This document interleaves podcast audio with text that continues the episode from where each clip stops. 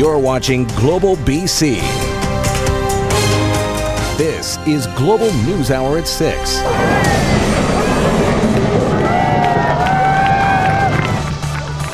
Big cheers after nearly 10 hours. A BC ferry that smashed into a dock at the Langdale terminal and became stuck has just been freed thanks to a couple of tugboats. Good evening and thanks for joining us. A long, frustrating day of delays for thousands of BC ferry passengers. Service between Horseshoe Bay and Langdale suspended when the Queen of Surrey crashed into part of the dock on the Sunshine Coast this morning. That's where we find our Grace Key tonight. Uh, Grace, we just saw that ferry has now been dislodged, much yeah. to the relief of the passengers. But obviously, the big question is how did it happen in the first place? Right, still no answers on that, and that is going to be under investigation. But you can see behind me here, the Queen of Surrey has finally docked. Now, the passengers and cars have yet to get off. Uh, standing behind me is all the crew members who are waiting to get on board, but certainly a very long day for those passengers. So close and yet so far. What was supposed to be a 40 minute ferry ride from Horseshoe Bay to Langdale dragged on for the rest of the day. 285 passengers stuck on the Queen of Surrey after it collided into a berthing structure. Really loud all of a sudden, like the brakes started going all weird coming from the back of the ferry. And then all of a sudden, it was just like they came over the speaker and it was just like brace, brace, brace, brace. And then everything just like slammed forward and like everything jolted. And then it was just kind of like, oh, we're done. Drivers waiting in line to get on board described the impact. It was very loud, like a big explosion almost, right? And then I watched the car beside us, and it, we even felt it even on our pickup. You can see it moving. The collision happened shortly after 8 o'clock in the morning. The ferry ended up getting caught on the edge of a fender panel. Divers were brought in to inspect the damage, and spill response stood by just in case. Repairs also had to be made to the front of the ferry before the terminal ramp could be lowered, allowing cars to get off. How the collision happened is under investigation. We will be doing a full investigation into the incident, and I don't want to speculate until we have all the facts. The beach was packed with locals and passengers willing to wait it out. Beach day. it's not raining yet. That's a long beach day. Better than working. If you didn't have a car, travel was easier. BC Ferries offered free water service for foot passengers. No ferry today, huh? new adventure. Water taxi? Yeah. Your plan was to go to Langdale today? It was, yeah. It was coming Langdale, yeah. Flew all the way from Dublin for this. And then finally, after hours on board, the Queen of Surrey finally made her way in. Okay, Grace, obviously a long day for a lot of people. Do we know when service is expected to resume?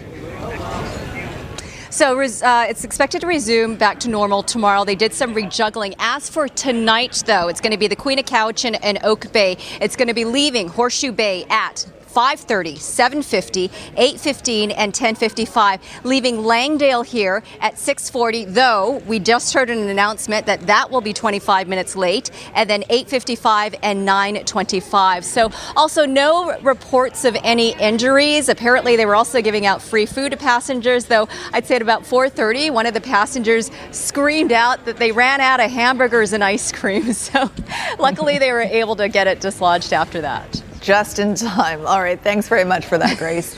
now, an interesting footnote to all of this the Queen of Surrey happens to be the sister ship to the Queen of Oak Bay, which you'll likely remember had a major docking disaster of its own.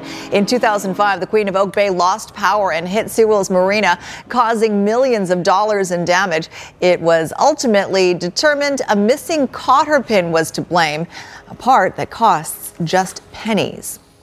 Now to breaking details and mysterious circumstances surrounding another fatal crash on the lower mainland that claimed three lives. It happened in Surrey this morning and involved just a single vehicle. Sarah McDonald is in Surrey live for us tonight. Sarah, the Integrated Homicide Investigation Team is now on the case as well.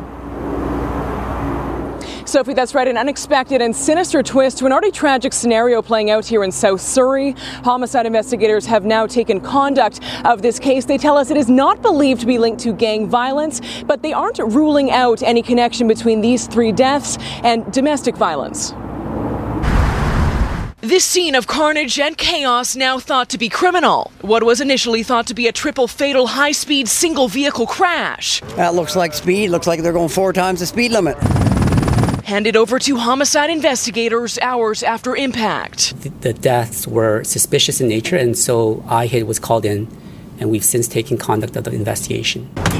Inside that crumpled vehicle that somehow careened into the retaining wall of the Highway 99 overpass mid morning Tuesday, three bodies. Though exactly what led to their deaths is now shrouded in mystery. When you go across the street, you can see the car. It doesn't look like a car anymore. One thing is for certain, though, this crime scene is extensive and it's not contained to the site of this collision, though not yet confirming it's this residence, just blocks from the scene of the crash and now behind police tape. The information that we have right now uh, leads us to believe that this is not gang related.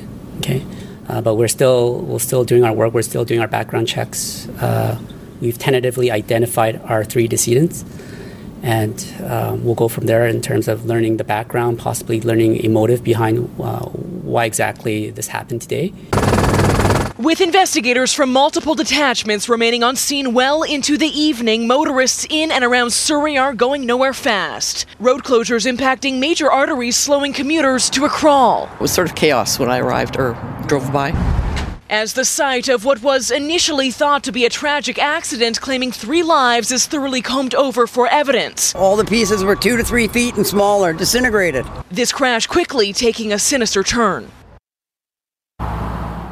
Now, investigators are adamant tonight the public is not at risk, though they won't elaborate on any relationship uh, connecting those three people found deceased inside that vehicle or any suspected manner of death. This is still very much an active crime scene. It is expected to remain that way well into the evening. That means those road closures impacting 32nd Avenue and 152nd Street, along with King George Boulevard and uh, this stretch of Highway 99 southbound, will also remain closed well into tonight. Sophie commuters are advised to avoid this area altogether if possible.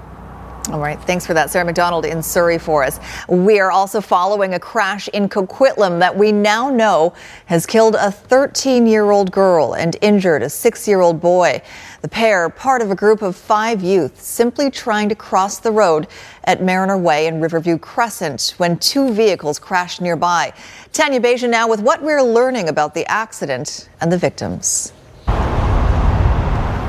Mourners gather at the Coquitlam intersection where a 13 year old girl was killed. I heard a bang, a big bang. No screeching tires, no nothing. And I heard a poor lady screaming, uh, you know, like uh, in, in panic. Just before 3 Monday afternoon, police say a Dodge Charger heading south on Mariner and turning onto Riverview collided with a northbound BMW. The impact of the collision caused the BMW to spin onto the traffic island where five children were standing. The children, ranging in age from 6 to 17, were headed to a nearby park when the group was struck. A six year old boy and the 13 year old girl were rushed to hospital where she died. It's children. I mean, they're crossing the street. It's not right. According to police, the drivers were neither impaired nor distracted, but investigators are looking at speed as a possible factor, something pedestrians say is often a problem. There's no uh, signs telling you to slow down once you get to this residential area, so people coming from the highway think they can still speed. But naturally, when you have hills, people tend to, your, your car picks up speed naturally, so you got to be really careful when you come to this intersection. But prior to the accident, the city says this intersection wasn't a concern. The average collision rate at this intersection is actually lower than other controlled intersections in the city. Both drivers are cooperating with police. The young victim's identity has not been released. Tanya Beja, Global News. An all party government committee on ride hailing delivered its final recommendations today on what's needed to get the service rolling on BC roads. Richard Zussman breaks down the recommendations, including an important sticking point that has the province tapping the brakes and companies talking about avoiding BC altogether. The future of ride sharing in this province is teetering on one thing a driver's license. A BC Legislative Committee dropping this report on Tuesday, calling on the province to allow ride sharing drivers to use Class 5 licenses, a change Transportation Minister Claire Trevena quickly struck down. The committee also heard from the, the, Vancouver Police Department, and they were very clear that uh, Class 4 should be required. Right now, all taxi drivers are required to use Class 4 commercial licenses, but the province has no tangible proof the class of license changes how safe a driver is. The reality is that parents send their children in cars with other parents on field trips, and they don't worry about the fact that that driver doesn't have a Class 4 license. Class 4 licenses require medical checks, additional fees, and tests, and may keep a major ride sharing company, Lyft, out of the province entirely. Class 4 driver's license is incredibly restrictive and uh, would likely make ride sharing untenable in this province, and it uh, would make it nearly impossible for Lyft to operate here. Uber, the world's largest ride sharing company, operates in Alberta right now where there is a requirement for a Class 4 license, but the company says there are challenges associated with that. We know that it excludes drivers who are deaf and hard of hearing. We know that it, uh, in Alberta, it excludes women in a large degree, with only uh, 1 to 5% of ride sharing and taxi drivers being female as opposed to 20 to 30% in other jurisdictions. The report has other recommendations, including setting a minimum price for trips that can't be less than public transit, not capping the size of a ride sharing fleet, and no regional boundaries for pickup or drop off. What we're recommending here is that we don't use boundaries, and I think that it is a natural extension to start to take a look at what this means for the taxi industry. As for when ride sharing is coming, the opposition thinks these restrictions will keep companies out until 2020, if they come at all. Richard Zussman, Global News, Victoria. All right, Keith Baldry joins us live from Victoria for more on this. Keith, BC is so far behind the rest mm. of Canada now. How extensive is ride sharing across the country? Yeah, I was surprised when I looked into this today, Sophie. It's uh, fairly rampant across the country, at least in uh, certainly the western provinces in Ontario. Uh, 14 cities have some sort of ride sharing, all of them Uber, ser- Uber uh, services. Tavis Dunn put together this neat uh, graphic for us, this map. Look at those four cities in Alberta Saskatoon, Winnipeg, Kitchener Waterloo, London, Kingston, Ottawa, Montreal, and Quebec City. Uh, and it's growing in number, Sophie. But again, BC eluding ride sharing, at least for some time yet. So, what do today's developments mean, Keith, for ride sharing and its chances in this province? Yeah, I'm still kind of skeptical following this for so long. The NDP, uh, basically, th- we're talking when it comes to ride sharing, uh, it's the ultimate free market industry. And the NDP historically has a problem with that. It likes to see regulations. One of those regulations, as Richard Zussman pointed out, is a class four license. Uh, John Horgan today, I put the question to him can the NDP actually live with an industry that is basically not regulated? He picked up on that and basically equating the class four, I think, uh, how I read it, to passenger safety, which he thinks is popular with British Columbians. And again, he makes the promise promise that rideshare is coming. Here's the Premier. We want to make sure that the traveling public is safe. We want to make sure whatever product emerges from the ride hailing legislation and the new product, uh, insurance product being developed by ICBC, is there to protect the traveling public. I think most British Columbians agree with that position. Ride hailing is coming this year. Uh, the former government had half a decade to bring it forward and did not. Uh, we've had uh, 18 months and we're almost there. So the Premier says ride hailing is coming, but it's not coming unless Uber and Lyft want to come here. As you heard from the Lyft representative, Class 4 is a deal maker for Lyft. Whether it is for Uber remains to be seen, but uh, still a lot of skepticism attached to this file. Uh huh. All right. Thanks for that, Keith. Well, there were clear warning signs as far back as 2010 about money laundering risks related to high rollers from China who came to BC to play Baccarat. The regulator specifically warned BC Lottery Corporation about these players and the risk of organized crime. But BCLC went over the regulator's head and got approval from BC's finance ministry to raise betting limits. Global Sam Cooper has been digging into this story once again. Sam, what have you uncovered? Well, critics have been asking whether willful blindness allowed money laundering to occur in BC casinos, and we've found that that blindness went to the highest levels of BC's government. In late 2013, BC Lottery Corporation wanted to raise betting limits for Baccarat to $100,000 per hand. That was almost doubling those betting limits because they wanted to raise revenue. But the Gaming Policy Enforcement Branch, the regulator, said this would cause money laundering.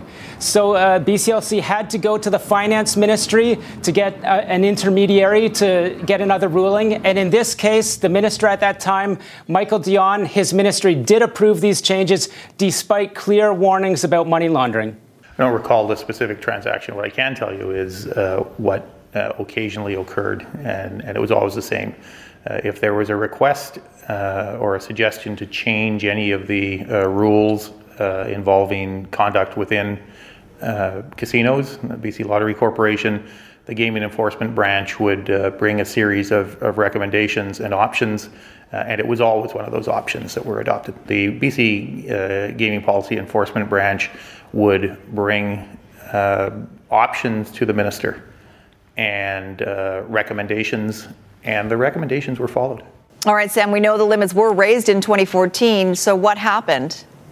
Well, as expected, BCLC revenue did spike because more Chinese VIPs were coming to BC. But at the same time, exactly as the regulator feared, this triggered records amount of money laundering. Our data show that 2014 and 15 was a record year for money laundering.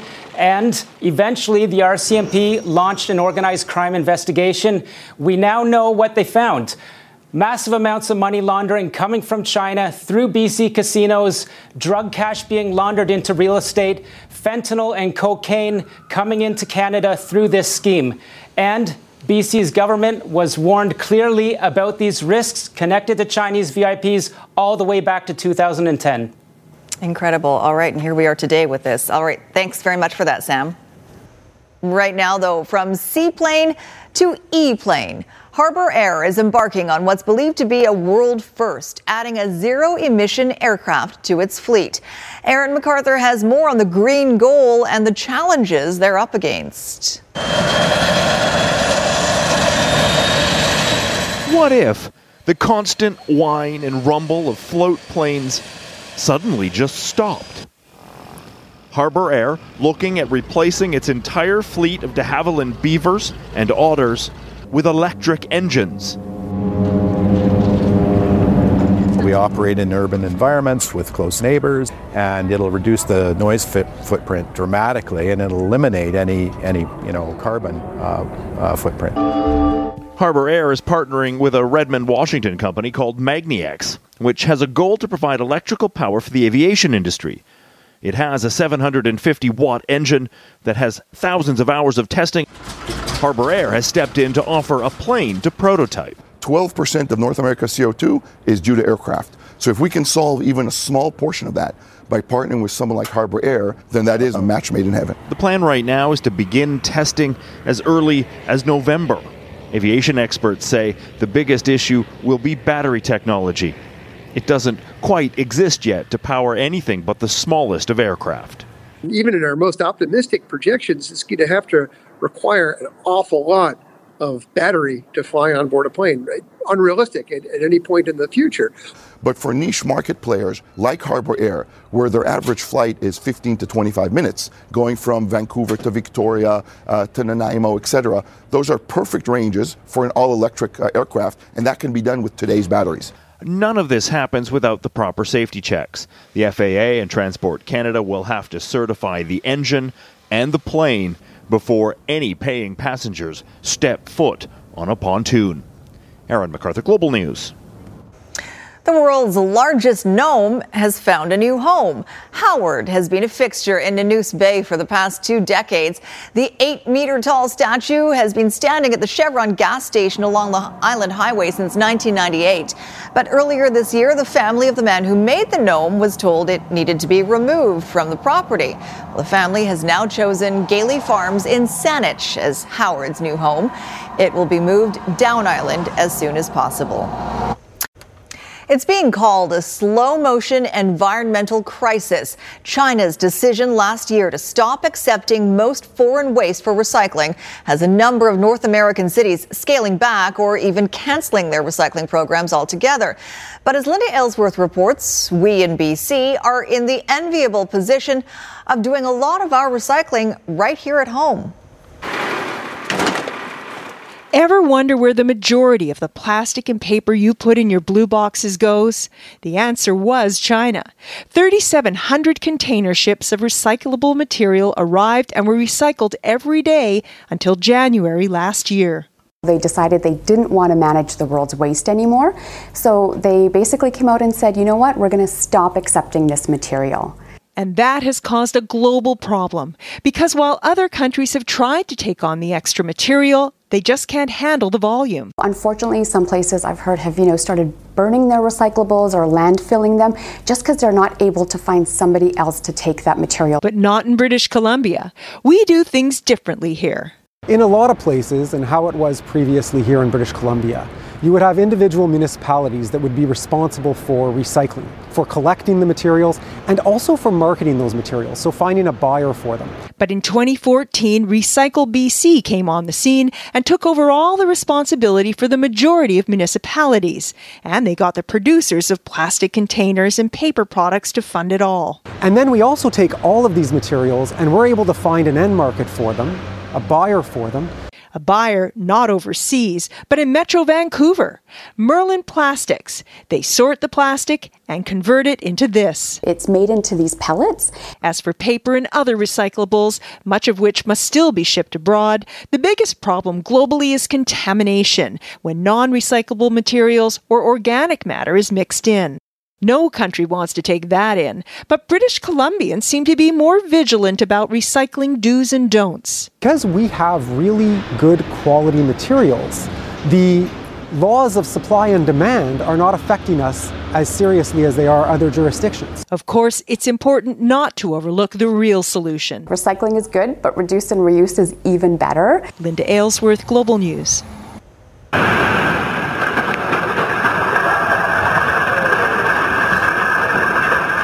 A bridge on New Zealand's west coast loses its battle with a heavy storm. A state of emergency has been declared in the town, with forecasters calling for nearly 700 millimeters of rain. The city of Chicago is still reeling from today's stunning decision by prosecutors to drop all charges against actor Jussie Smollett, who was accused of staging an attack on himself. Tonight, the city's mayor and police superintendent aren't holding back in their outrage. I've been truthful and consistent on every single level since day one. Today, Jussie Smollett breaking his silence minutes after Cook County prosecutors dropped all criminal charges in exchange for two days of community service and $10,000 in court costs. This has been an incredibly difficult time, honestly, one of the worst of my entire life. In a stunning move, the Empire actor, who was arrested for orchestrating a fake hate crime, will now have his criminal case wiped clean. But the lead prosecutor says dropping the charges does not mean he did nothing wrong. He is not a victim of a hate crime. In a statement, the prosecutor added, We stand behind the Chicago Police Department's investigation and our decision to approve charges in this case. We did not exonerate Mr. Smollett. But Chicago's top cop, who's outraged, says he was blindsided by the news. If you want to say you're innocent of a situation, then you take your day in court. I would never, if someone falsely accused me, I would never hide behind a brokered deal and secrecy. Period.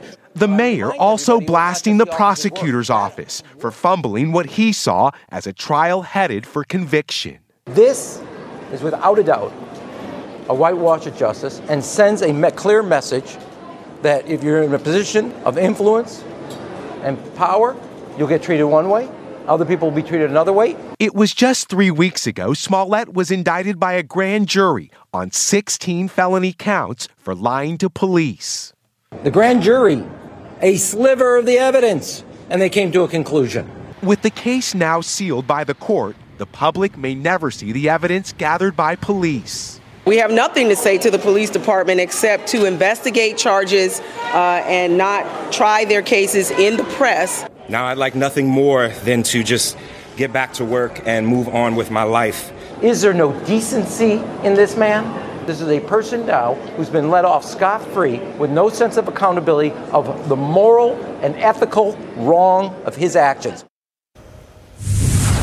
Yale has become the first university to rescind admission to a student over the bribery scandal. Now, it won't say who the student is or how they were admitted, but the former coach of the school's women's soccer program has been charged with taking $400,000 to facilitate the admission of a student under the guise of being a soccer recruit, even though that student did not play the sport. More troubling news tonight about that grounded Boeing jetliner. A Southwest Airlines Boeing 737 MAX 8 that was part of the fleet grounded after those two deadly crashes was forced to make an emergency landing today as it was being flown to temporary storage. One of the engines apparently overheated. No passengers were on board that flight, which was being ferried from Florida to California. The pilots reported a performance issue with one of the engines shortly after takeoff. Federal Finance Minister Bill Morneau is here in BC to sell his budget, which was introduced last week. I had the chance to sit down and talk to him about a wide range of issues today, including the lingering scandal over whether the government interfered with former Attorney General Jody Wilson-Raybould in the SNC Lavalin case. Specifically, in dealing with the former Attorney General's office, did your office interfere? No, I mean, what I've been pretty clear in saying is that I didn't really have any interactions with Jody Wilson Raybould on this issue. She approached me at one stage to say our offices were talking. In my view, that's appropriate for them to be talking. Mm-hmm. Uh, of course, uh, we've had a, a broader discussion about this, and Prime Minister's been pretty clear in terms of our discussions and in terms of the fact that we've followed the rule of law all the way through. Now, the finance minister also talked about the budget, the upcoming federal election, and the housing affordability crisis. You can see the full interview on our website, globalnews.ca/bc. NASA is taking some criticism tonight after tomorrow's historic all-female spacewalk was canceled. Astronauts Anne McClain and Christina Koch were supposed to float out of the International Space Station to replace some batteries, but McClain pulled herself from the lineup because there aren't enough spacesuits to fit both women. NASA says McClain trained in both medium and large spacesuits and was supposed to wear a large, but after last week's spacewalk in a medium, she realized the large would be too big for her to effectively and safely do the job. In Health Matters tonight, a new poll shows the vast majority of BC residents are concerned about the measles outbreak, but there is still a sizable anti vaccination population as well. The Insights West poll found almost 80% of British Columbians are worried about measles. But while 77% of BC residents are fully behind vaccines and have immunized themselves and their families, 23% still feel doubtful about vaccinations. And despite the overwhelming scientific evidence that vaccines are safe, 9% of BC residents could be considered anti vaxxers, either choosing not to vaccinate themselves or their children, or being selective about whether they vaccinate or not. An American artist making a big impression in Hong Kong with his inflatable installation in the city's Victoria Harbor. The 37 meter character called Companion, a signature of the artist known as KAWS, floating face up on the water. It just seemed like there's a lot going on at the moment in the world, and I just thought it would be nice to make a piece that sort of expressed relaxation and like taking the moment to just lay on your back and look at the sky. And just before we get to the weather forecast, the Pope has sparked a new controversy within the Catholic Church. Right after the forecast, what Francis did that's kicked off another battle between conservative and progressive Catholics. All right, meteorologist Kristi Gordon joins us now with a look at our weather forecast. And mm-hmm. It was just a little blip. Whoa, those clouds are moving fast, Kristi. yeah, great time lapse of the clouds from today. Thanks to Pat Bell, one of our camera guys. He shot this. Um, the day started off quite wet. In the afternoon, we saw sunshine, but the clouds were certainly bubbly, and we saw a thunderstorm earlier today. That was just near Nanaimo, a rather small one, but there it is there. And uh, you can see the lightning strikes on the radar imagery. Now, everything is settled down. Slight chance of showers still possible tonight, but generally, this is the scene out there right now, and we've got sun sunshine to look forward to tomorrow. It will be a big back and forth over the next couple of days. So sunshine and warm tomorrow, bit of a dip Thursday with the system moving in, and then warm as we head towards our Friday and Saturday. But it is spring after all. We tend to go back and forth this time of year. Uh, this is a good time to also remind you that although temperatures are warming during the day, at night temperatures are still below seven. And when the temperature is below seven degrees, it is recommended that you still have your snow tires on, especially if you're traveling the mountain passes. So up towards Whistler or certainly anywhere east of Hope, we recommend that you have either winter tires or all weather tires. And this is a requirement right through until April 30th now. Now, the snowfall is still possible over higher terrain in the Cariboo Central Interior region. Generally, though, it's mild enough that we're talking about showers. And tomorrow, the sunshine will be right across the province, except for this weak system pushing in Thursday morning, bringing in that chance of showers. But in the meantime, there's your tomorrow, everyone. Enjoy the warmth, the sunshine for uh, our Wednesday, our middle of the weekday, and then we will see a little bit more cloud on Friday, or sorry, on Thursday with that chance of showers, but we're back to sunshine on Friday. And I'll leave you with a really nice shot from Richmond. This is last night's sunset. We call it the selfie sunset. Definitely. We'll find that somewhere on social media, I'm sure. Thanks, Kristi. Pope Francis has set off another battle between conservative and progressive Roman Catholics. During a visit to a shrine in Italy, the Pope repeatedly withdrew his hand, or at least tried to, uh, when people tried to kiss his ring. He preferred just a handshake. Now, the video has gone viral with conservative Catholics accusing Francis of turning his back on tradition. Yeah, he doesn't like it. And progressive Catholics saying kissing the Pope's ring is ridiculous, an import from the monarchies. Vatican aides say neither Pope Benedict nor Pope John Paul liked their rings being kissed by a long line of people either. Why not put a little sign up there? Yeah. Please don't kiss the ring. Yeah, please don't kiss the ring. Like don't poke the animals, don't Yeah. tap. keep pulling his hand away from people. Yeah, that's funny. Okay. If you went up to him and and tried to kiss his ring and he pulled it away, I'd feel like, oh no, I'm going Yeah. to hell. Well, I don't know. he doesn't like me. You're going down? Yeah. To hell. Sure. Well, you could high five him. April 7th, Green Shirt Day. All right, Squire with sports. Yes, in the last few years, we have seen the Canucks bring in some college prospects, sometimes in the final weeks of the regular season for a look. Brock Boeser was one of those, and he was probably their most memorable guy they brought in late in the season. Tonight it's Josh Teves's turn, the defenseman they signed from Princeton University. He will make his NHL debut against Anaheim. His parents flying in from Calgary to be here for the game. For him, it's a dream come true. I don't know if it's really set in yet. Um, obviously, I've been dreaming about this day for a long time, but uh, I'm trying not to worry too much and um, just kind of take it all in. So um, you don't want to put too much pressure on yourself, but at the same time, uh, it's a really exciting day for me and my family. So just trying to make the most of it. Unlike Teves, Troy Stecher made his debut for the Canucks in an exhibition game in 2016. It was a game that certainly got him noticed and helped him make the team. So he knows what it's about when you make your NHL debut. Uh, I remember when I played, I kind of ran on adrenaline and didn't remember too much. Kind of just caught up in the moment and, and I don't know, just go out there, have fun, and, and be proud of himself. It's it's the elite of the elite, and it's most of these kids' dreams since they were since they could walk. So it's if you're lucky enough to get a chance and you're lucky enough to play in the league, take full advantage of it. All right, Quinn Hughes, the smaller of the two you see there, uh, could play his first game Thursday against the Kings. That's not official, that's just an educated guess. He's practicing after suffering that painful bone bruise at the end of his college career. The Canucks are anxious to see him in games before the end of the year. Unlike Teves, who is a long shot to be a Canuck at the start of next season, Hughes will be on the roster this coming October unless something unforeseen happens. And while we're on the subject of young Canucks, I don't think there is any doubt Elias Pettersson will be the NHL's Rookie of the Year. His debut season was better, I think, than anybody in the Canucks organization hoped for. But here's an interesting question that was posed to Travis Green today How much better can Pettersson get as the years go by? Um, I think this is a young man that's got a chance to be special in the league, uh, and not just because of his skill. He's uh, he's wired the right way. He's driven, uh, wants to win, wants to be one of the best players, he's going to have to improve still in certain areas and get stronger and keep growing as a, into a man.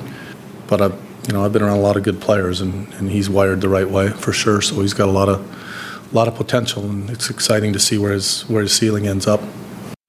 Tampa Bay Lightning have won 59 this year. The record for most wins in the season, 62, set by the Red Wings, I think, of 95 96, who did not win the Stanley Cup that year. Colorado did. Anyway, all this success has earned the Tampa Bay head coach and Prince George born and raised Jon Cooper a new contract extension today. They're not saying how long it is, but probably a couple of years at least. Okay. Montreal fighting for a playoff spot. I mean that literally and figuratively, although this fight did not go well for Montreal's Paul Byron. Gets KO'd by Mackenzie Weegar in the first period. Montreal, though, does win on the scoreboard. Tomas Tatar, one timer. 1 0 Montreal. Former Vancouver Giant Brett Kulak will get a goal here as well. He's having a good season in Montreal. Similar play as the first goal by Tatar. In the slot, wire it 2 0. It's 3 0, and now Andrew Shaw is going to set up Artturi Lehkonen to make it 4 0. As long as the Habs keep winning, their playoff chances get better and better and better. It's 5 1 in the third. The Vancouver Whitecaps have brought in Iraqi international left back Ali Adnan on a loan from Atalanta of Italy's Serie A. So this is a guy from a big time European league. Although he might not be here for long, he's with the Whitecaps on loan, and the loan runs out at the end of June. Now, there is a possibility he could stay longer if the Whitecaps like him and if they can make a deal for him. Certainly, his first impressions of Vancouver are very good. Yeah, it's the best amazing city, really. I like the city so much. It's just two days or three days, and just I move a little bit in the city, so I'm so happy to be here in this in this city in this team. Uh, I want to help the team, and the team helped me in this moment, as I know we are in a little bit in difficult moment. So I'm happy here progress. We're happy you're here too. Yes, this Felix Auger Aliassime at the Miami Open. Nicolas Basilashvili was his opponent. Auger Aliassime wins the first set 7 6. That's the way to do it. Sweet, all right. Kid's 18.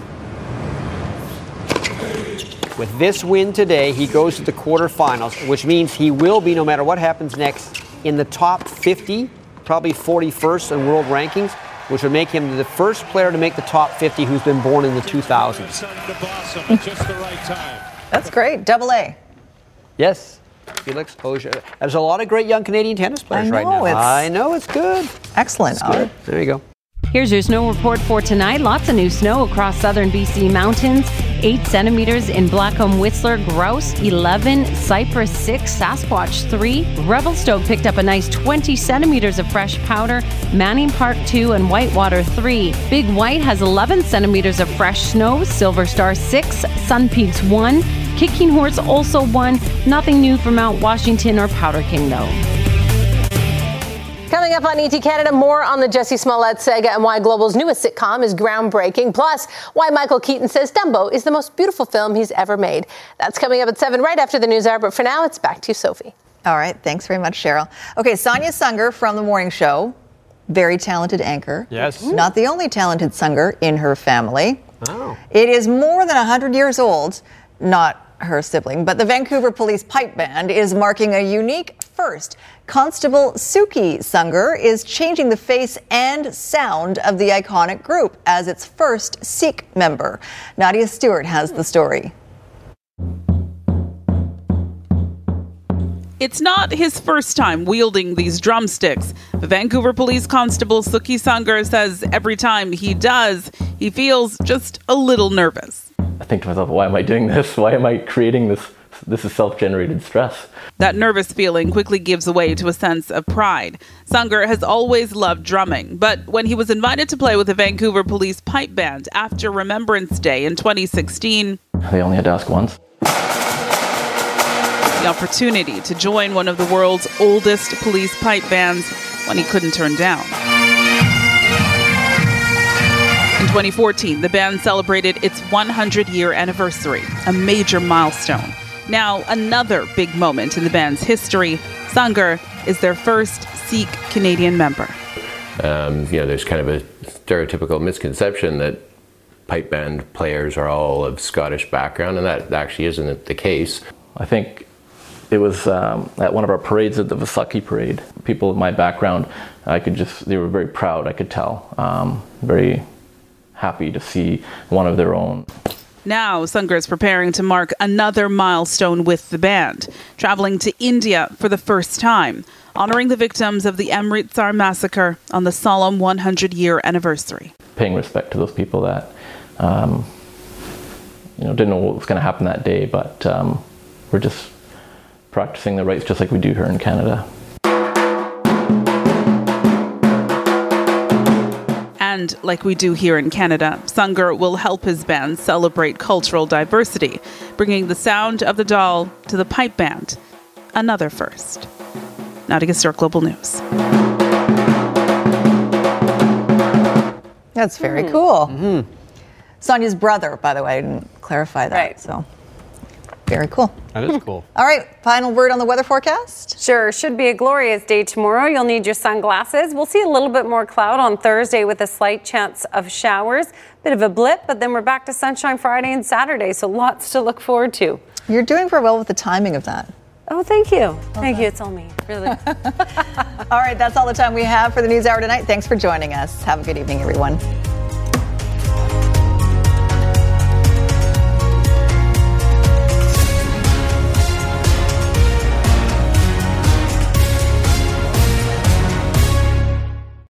Canada may be known for its landscapes and friendly people, but beneath the surface lies a darker side of crime, history, and the paranormal. Since 2017, the award winning Dark Poutine podcast has explored the shadowy corners of the Great White North and beyond, delivering chilling tales from a uniquely Canadian perspective. Hosted by Mike Brown and Matthew Stockton with over 300 episodes and fresh releases every Monday, Dark Poutine is your weekly ticket to the creepier side of Canada.